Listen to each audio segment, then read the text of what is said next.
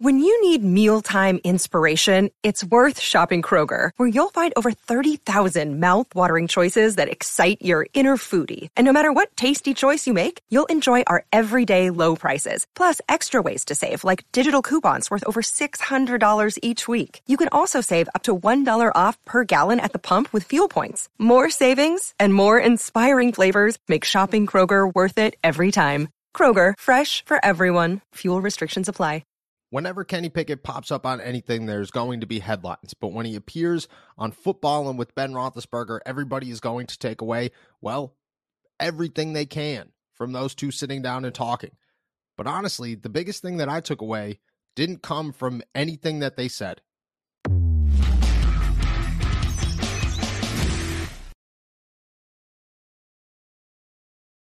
What's going on, everybody? I'm Noah Strackbein. Thank you for jumping on to Steelers to Go, your daily to go cup of Pittsburgh Steelers news and analysis. Find us on youtube.com slash all Steelers talk and subscribe anywhere you get your podcast. Today, we're talking about what stood out during Kenny Pickett and Ben Roethlisberger's conversation on Footbahlin. And obviously, there was plenty of takeaways and headlines to share, starting probably with Ben Roethlisberger admitting that at first he didn't really want Kenny Pickett to succeed. He honestly didn't want his name to be passed up, which it's hard to pass up a Hall of Famer. When Ben Roethlisberger stepped off the field for the last time, the energy, that stadium, I've never seen anything like it before. That moment, that thank you, Ben, over Heinz Field as fans just went nuts as this man slowly walked around the stadium, hugging and high fiving everyone he possibly could as he sat there in the middle of the field cameras totally surrounding him.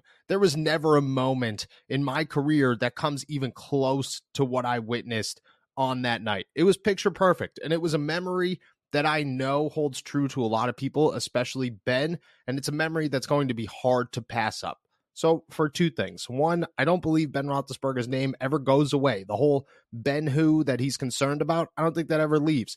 And two, I don't think it takes a couple of games. I don't think it takes one season for people to say Ben Who. I think it takes a whole career to say this is the next great quarterback of the Pittsburgh Steelers.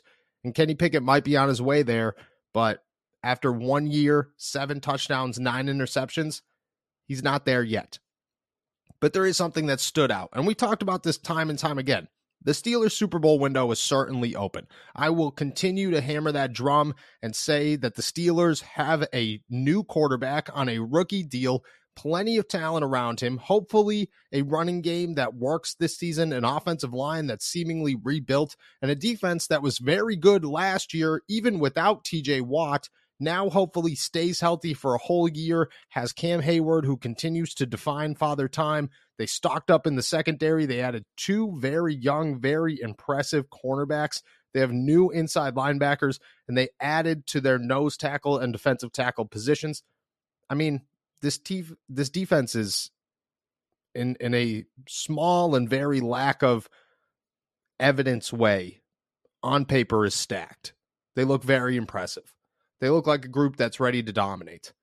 And that brought me back. That reminded me of the last time that we talked about this and everything that needed to go right and everything that needed to go wrong for the Steelers to be a Super Bowl team. And I said time and time again, I don't think the Steelers are su- winning a Super Bowl in 2023. I just don't think that's part of the plan.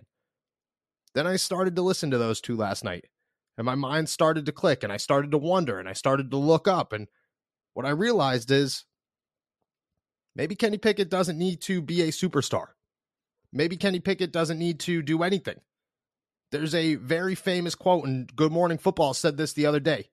The Steelers, they don't need their quarterbacks to do anything other than not lose them games. That's the philosophy when a guy first comes into Pittsburgh is just don't lose us games. Mitch Trubisky tried so hard not to lose this team games, but he couldn't do enough to win them games. Kenny Pickett knows how to win. He just can't lose games. And at first, he was losing games, but by the end of the year, he wasn't. He was winning them. And heading into year two, if he could continue to do that, the Steelers don't really need much else. They just need to not lose games in order to find themselves competing for a Super Bowl. In Ben's sophomore season in the NFL, he went nine and three as a quarterback. He, he, dealt with some knee injuries, so he missed four games. He threw 17 touchdowns to nine interceptions. He had the third best QBR in football, I believe, maybe the third best passing rating in football behind Carson Wentz and Peyton Manning, but he wasn't the best quarterback in football. By no means was he the top five quarterback in football. He had a very talented offense around him, an extremely talented defense around him, and he rode the wave and allowed the rest of his team to win him games while he didn't lose them. In the Super Bowl, he tried as hard as humanly possible to lose that game. He went 9 for 21 through the air, 123 yards and two touchdowns. He ran for a touchdown, I get it, or not two touchdowns, two interceptions, excuse me. He ran for a touchdown during that game. I get that one. But overall, you look back on that game and you think Ben had an awful performance, one that nearly cost the Steelers a Super Bowl but they still won and in somewhat dominant fashion against the Seattle Seahawks. And it just got you thinking.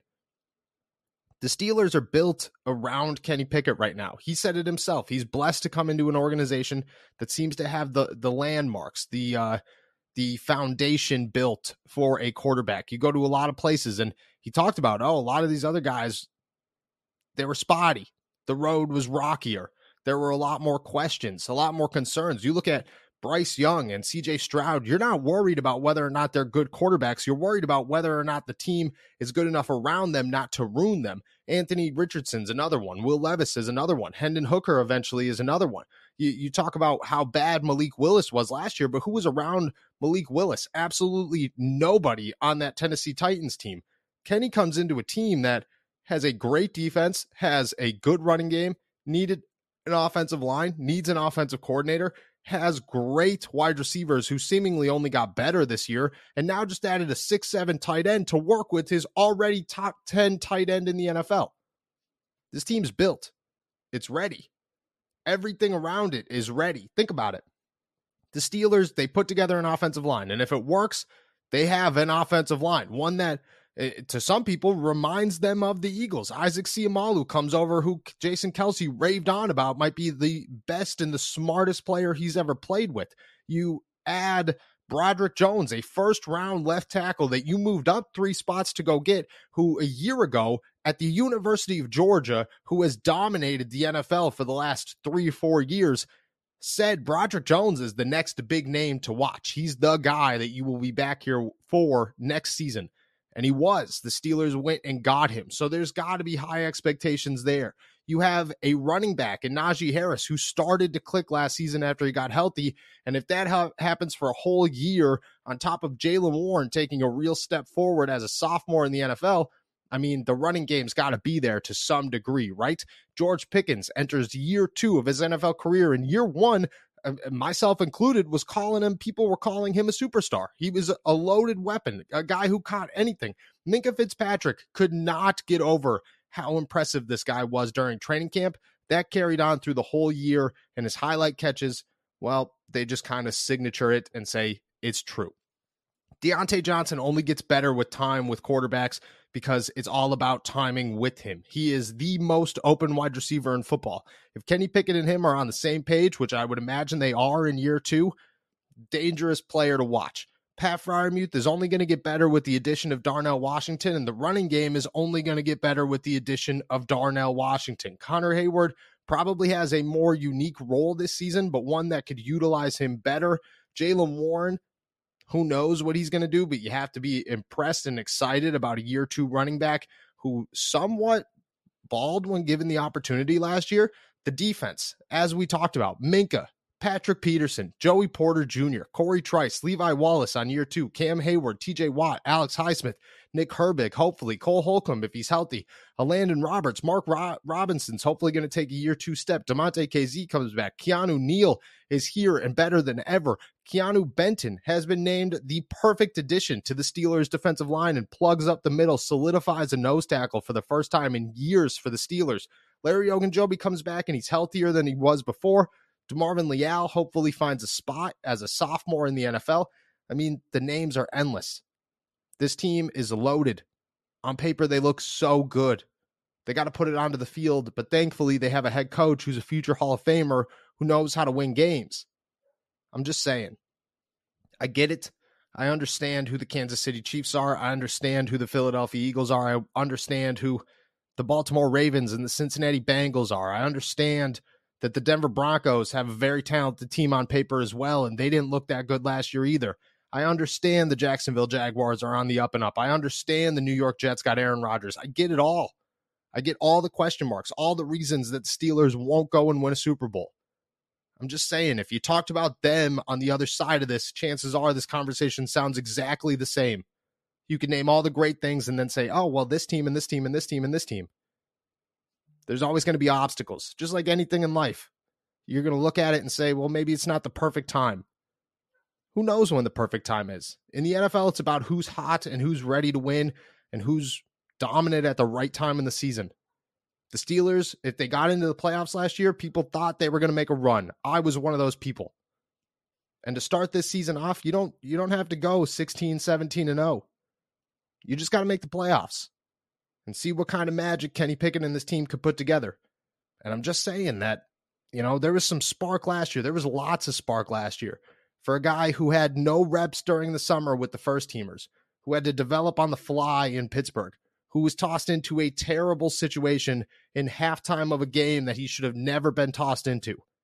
His first start was against the Buffalo Bills, and his second start was against the Philadelphia Eagles. That is awful. Year two is different. And I'm just saying, there's excuses for every team not to win a Super Bowl. Some guys do it, some teams do it.